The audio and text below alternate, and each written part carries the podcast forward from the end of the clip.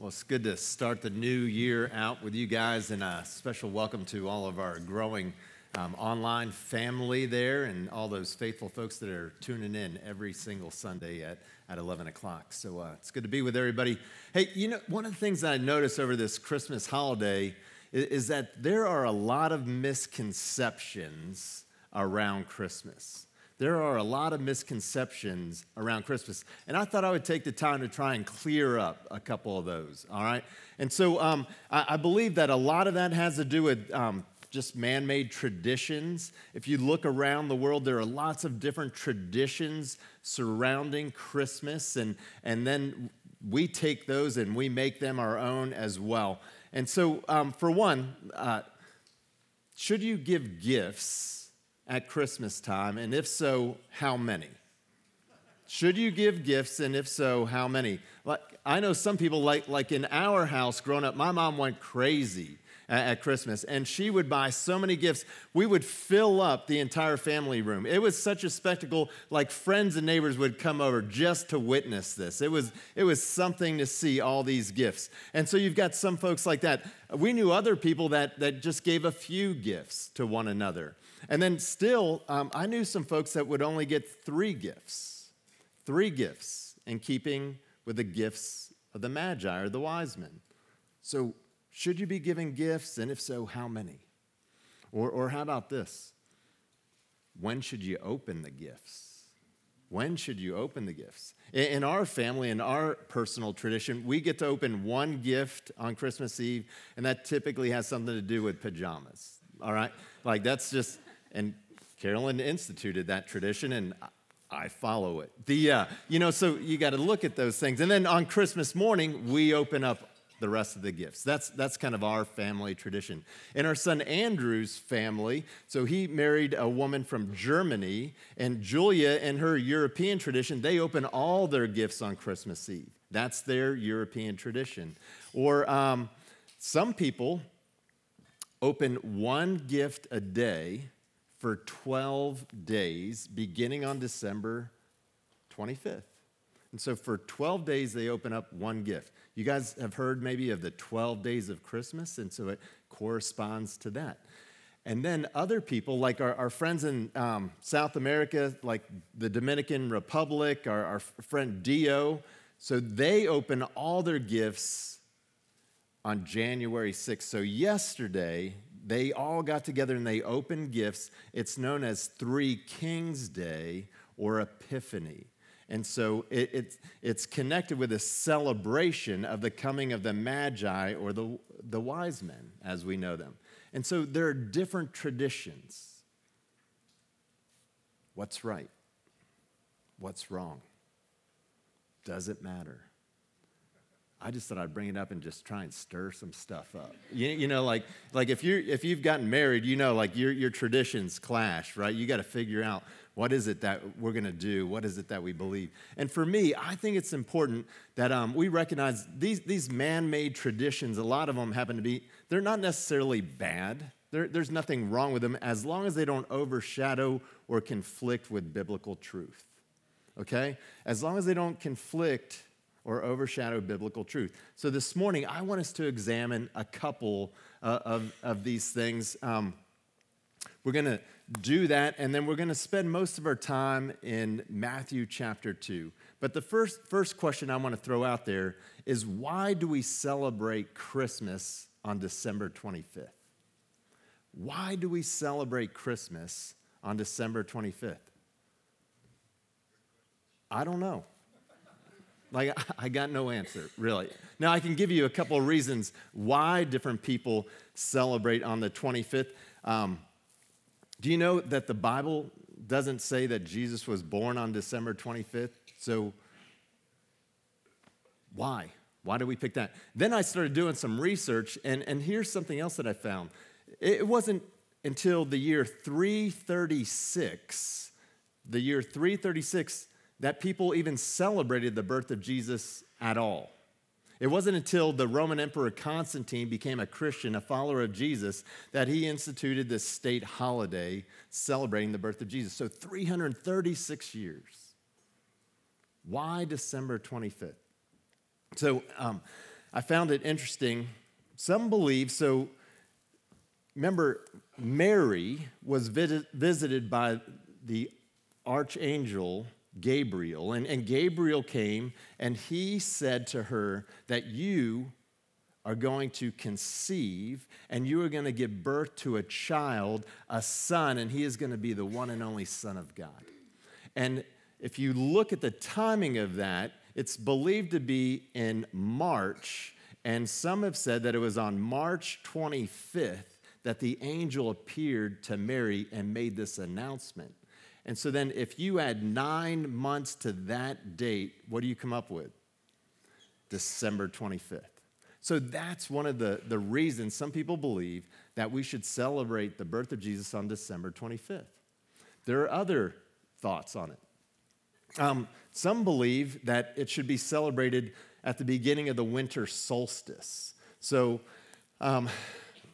December 25th is right there at the beginning of the winter solstice. That's when the days start getting longer, right?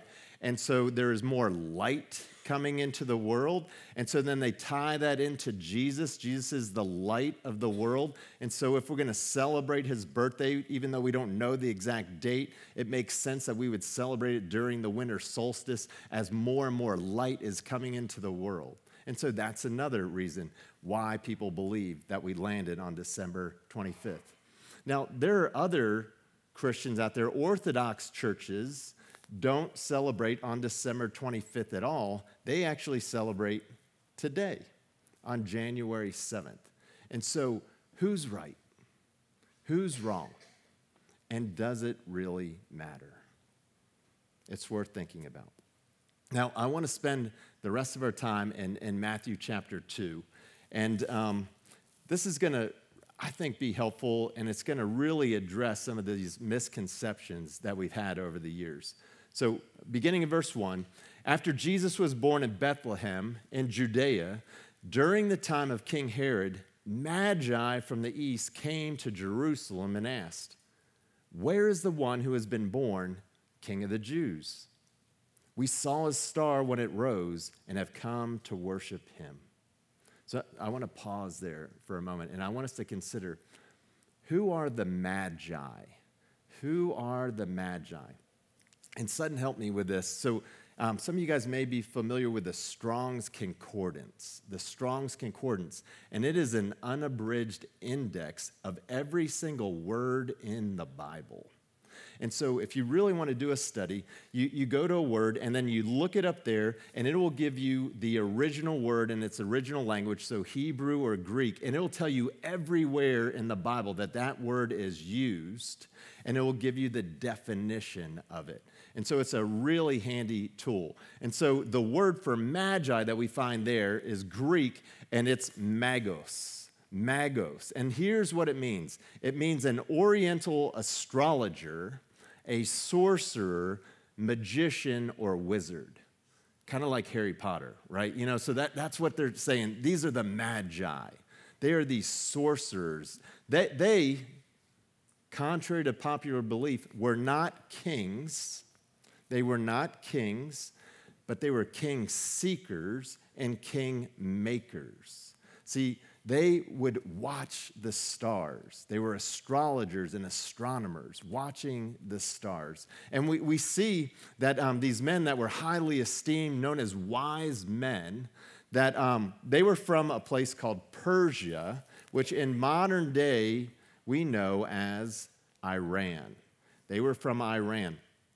So these Magi probably were not followers of the one true God, the God that the Jews worship. They were pagans. They worshiped and believed in many gods. And so they were always seeking these new kings and these new kingdoms, and they would watch the stars.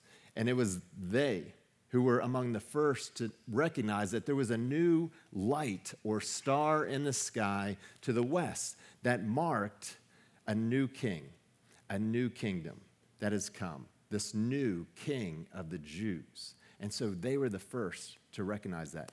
Now, here are some other things, some things that we have come to believe, perhaps, about the Magi. One, again, that we've gotten wrong, they were not kings. So that whole Three Kings, they got it all wrong. Yeah, all right, we got to change that. Secondly, we don't know that there were three of them. If you look here, it doesn't say that there were three magi. How do we get three? Because of the number of gifts that they brought. And so we just discern from there, three gifts, there must have been three magi.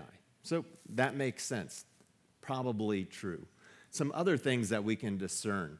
More than likely, they didn't just come, the three of them. They probably came with an entourage, right? There was probably a crowd with them. These were wise men. They probably had servants. And to make this long, long journey, they would have had probably camels to help carry some of the supplies, animals with them, that they would eat along the way. So it must have been some kind of scene as they all make their way into Jerusalem to have this meeting with King Herod. Everybody must have been talking. Everybody was probably watching.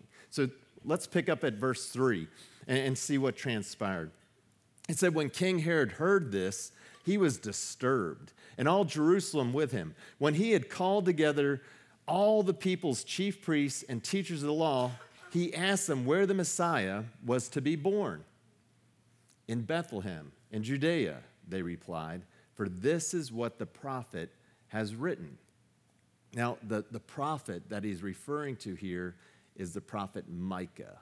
And if you go to Micah chapter 5 and look at verses 2 and 4, you're going to see this prophecy, and that's what's being referred to here. He goes on and refers to it, and he says, but you, Bethlehem, and the land of Judah, are by no means least among the rulers of Judah, for out of you will come a ruler who will shepherd my people, Israel. Then Herod called the Magi secretly and found out from them the exact time the star had appeared. He sent them to Bethlehem and said, go and search carefully for the child. As soon as you find him, report to me, so that I too may go and worship him.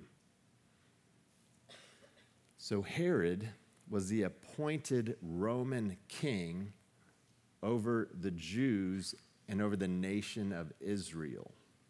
And so it makes sense that he would feel threatened when he hears about this newborn king of the Jews who's supposed to be the Messiah or their Savior. He would naturally feel threatened by this newborn king. Now, Herod was no dummy either. And so he was pretty sharp. And one of the things he did was he gathered together the religious leaders and the teachers of the law, and he brought them all there. And he asked them, tell me about this Messiah of yours. What is predicted about him? I'd like to learn more about him. And so they shared all these things with him. And then he secretly had a meeting with the Magi. And he says, so exactly when did you see that star? Exactly when was this king born? See, he was no dummy. And then he told him, he's like, well, go. You guys go ahead, and when you find him, send word to me, because I want to come and I want to worship him. But that wasn't his plan at all, was it? What did he want to do? He wanted to kill him. He wanted to kill him because he felt threatened. His kingship was threatened by this newborn king. Now, notice also that Herod asked him specifically about when this star or this light in the sky appeared, because he was a wise man. He knew that it would take some time, some considerable time, weeks, maybe even months, for those magi to make their way from Iran all the way to Jerusalem. So he was trying to pinpoint the time that the baby was born so that he would know how old the child was at this point in time. So how long did it take? How old was Jesus when the Magi arrived? Hold on to that thought. We're going to come back to that. Look at verse 9. It said, after they had heard the king, they went on their way. These are the Magi. And the star they had seen when it rose went ahead of them until it stopped over the place where the child was. Verse 10. When they saw the star, they were overjoyed. On coming to the house, they saw the child with his mother Mary, and they bowed down and worshiped him. So again, I want to resolve some misnomers out there. When the Magi came, did they come to a stable? Did they find a baby in a manger? No. It says they came to a house and they found a child, not an infant, not a newborn. They found a child in a house with his mother. And they bowed down and they worshiped him. They bowed down and they worshiped him. So I think that's critical. Look at verse 12. Oh, no, the second part of 11. It says, then they opened their treasures and presented him with gifts of gold, frankincense, and myrrh. Gold, frankincense, and myrrh. This is where we get this idea and this practice, this tradition of giving gifts at Christmas, The Magi brought and they gave gifts, and that's why we oftentimes bring and give gifts. Now, I'm not going to get into the significance of these three specific gifts other than to say this, that these were gifts worthy of a king. They were gifts worthy of a king. Now look at verse 12. And having been warned in a dream not to go back to Herod, they returned to their country by another route. Again, remember, these guys were more than likely pagans. That means they worshiped many different gods. They didn't worship the one true God. And yet, we see how God used them. God used them. And he also protected them. He spoke to them in a dream and said, don't go back. Don't go back the way you came. Don't go back to Herod. Go back another way. Just quietly make your way. God was watching out for them. And then verse 13, we begin to see why. It said, when they had gone, an angel of the Lord appeared to Joseph in a dream. Get up, he said. Take the child and his mother and escape to Egypt. Stay there until I tell you, for Herod is going to search for the child to kill him. Verse 14, so he got up, took the child and his mother during the night and left for Egypt, where he stayed until the death of Herod. And so was fulfilled what the Lord had said through the prophet. Out of Egypt, I called my son. Now, I think this is important to recognize here too. So Matthew, Mark, Luke, and John, they all tell the story of Jesus' life, but they all tell the story from four different perspectives, and they're all writing to a different audience. Matthew's primary audience that he's writing to are Jewish people. And so it was really important for him to quote the Old Testament prophecies to show the people how Jesus had fulfilled all of these Old Testament prophecies about the coming king, the Messiah, the Savior. And so he was helping them to see how Jesus was the one that they had been longing for and looking for. And he goes on in verse 15, when Herod realized that he had been outwitted by the Magi, he was furious, and he gave orders to kill all the boys in Bethlehem and its vicinity who were 2 years old and under, in accordance with the time he had learned from the Magi. Then what was said through the prophet Jeremiah, so another prophet, was fulfilled. Listen to this. A voice is heard in Ramah, weeping in great mourning. Rachel, weeping for her children and refusing to be comforted because they are no more. Here's where we get a good indication about how old Jesus was when the Magi came. Based on this, I would estimate that Jesus was between 12 and 18 months. He was probably between 12 and 18 months of age. And here's why. When Herod's giving this order, he says, I want you to go and kill all the boys in Bethlehem and the vicinity that are, how old? 2 and under. 2 and under, right? So it makes sense that Jesus was probably somewhere in the range of 12 to 18 months. He probably wasn't 2, because Herod was a smart guy. He would want to take into consideration some margin of error. Maybe when the Magi saw that light, maybe Maybe they didn't get it exactly right, so that he wanted to have some margin of error, so he probably set the timeline at 2 years old. That would make Jesus somewhat, younger than 2. And so I believe Jesus must have been a year and a half old based on this scripture. Now, I want us to look at a modern-day nativity scene and see why we have some of these misconceptions, I think. Here's a typical one.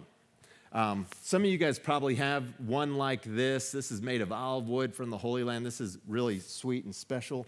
And yours probably looks like this, maybe that Miami, scene with the palm tree, I don't know. And it's got this barn, right? It has this barn. Well, this would not be accurate. See, this is configured after our image of a barn. Right, in Western context. We think of barns as wooden structures that look like this, right? Well, that's not the case in Bethlehem. Some of you guys have been to Bethlehem with us, and we've gone over there, and you can attest to the fact there aren't trees in Bethlehem. There aren't many trees there. Things are not constructed of wood there. What you would find typically for a dwelling place would be more of a cave. It would be a cave. And typically in that cave, you would have a place where the family would live and stay, and also a place there where the animals would also stay. So this should be more of a cave-like structure, not a typical wooden barn structure. So if you have a nativity scene like this, burn it. All right? It's wrong. Just get rid of it. We might have a bonfire here, like a nativity burn pile. I don't know. But anyhow, so we've grown up with that, right? So we had this misconception of what this barn was like. Here's another thing that we've typically had a misconception of. In most of our nativity scenes, the wise men are in it, right? You've got the wise men. They wouldn't have been there. Your wise men should not be in your nativity scene. But I do think it's good to have them in the room. So just put them somewhere far off, right? Remember the wise men, they had an important role, but they were not in the nativity scene. They were not there when baby Jesus was laying in a manger. Set them apart, okay? Have I cleared up everything with regard to the... So here's the point. What difference does it make? Does it matter if we celebrate the birth of Jesus on December 25th or January 7th? Does it matter when exactly the Magi made it to see and worship baby Jesus? I don't know that it is all that significant, but here's what I do believe. I think what is important is that we celebrate the birth of Jesus. And not only that we celebrate the birth of Jesus, but we understand the significance of the birth of Jesus. And what difference does his birth make in our lives and the lives of others? I think it's important that we look at human tradition and we look at it in lieu of biblical truth. And human tradition is okay as long as it doesn't overshadow or conflict with biblical truth. Some people get all worked up about this stuff. They abandon celebrating Christmas completely because they discovered that Jesus wasn't really born on December 25th. Don't do that. I don't think that's the point. Celebrate the birth of Jesus. Know why that is important to you and to others. And here's the bigger thing. I think you need to bring the most precious gift you have to him. And that would be the gift of your life. I think that is what's critical as we look at some of these misconceptions surrounding Christmas. We need to understand why it's important that Jesus was born, what difference does that make in our lives, and what gift are we offering him? And ideally and ultimately, it should be the most precious gift we have, our very lives. There's one more misconception that I want to address, and most of you guys have probably never even considered this, and I may stir up some thoughts and some disagreement on this, and that's okay. I love stirring some stuff up, But if I've missed anything from a biblical standpoint, I want you to confront me on that, okay? I want to be biblically true. Don't confront me now. Like, do it sometime later in private. But I want to make sure that we are biblically accurate in what we say and what we do. Don't you? Like, don't you want to know what you believe and why you believe based on the Bible and not just some tradition that's been handed down to you? I think that's important to us. But here's the misconception that I think most of us have. I believe most of us think we're more like Jesus, when in reality, we're more like King Herod. I think we like to think we're more like Jesus, but in reality, we're probably more like King Herod, because I think all of us, honestly, feel threatened by Jesus. We feel threatened by his kingship. See, we feel threatened that if we truly allow him to be the king of our lives, it might get uncomfortable. We feel threatened because he might ask us to do some things that we don't really want to do. We feel threatened because if he's the king of our lives, then it's his will and his ways that win out over our will and our ways. We feel threatened because we want to be the king. We want to be the king of our own lives. And Jesus threatens that. Jesus threatens that. I think if we're honest with ourselves, we're more like King Herod than we're like Jesus.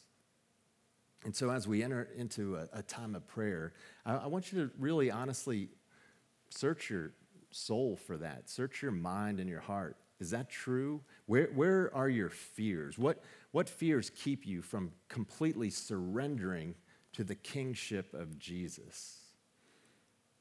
And then, just go to him and confess that to him and ask him to help you to lay down those fears, that you can completely, wholeheartedly follow him as your king. Let's pray. Heavenly Father, Lord Jesus, Holy Spirit, I thank you for an opportunity just to explore some things that maybe we've just believed and not really thought much about. And, for the most part, I don't think these things are going to impact our salvation. They're not that significant. But, Lord, we do pray where we've believed something other than your truth that that would be reconciled, that would be resolved. And especially, Lord, I come right now on behalf of each and every one of us and asking you to reveal to us where our fears have kept us from embracing you, Lord Jesus, as our King.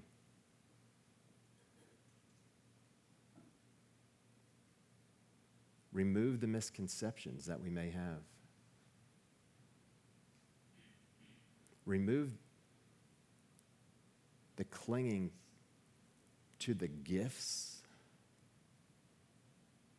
that we so often desire more than Jesus, if we're honest.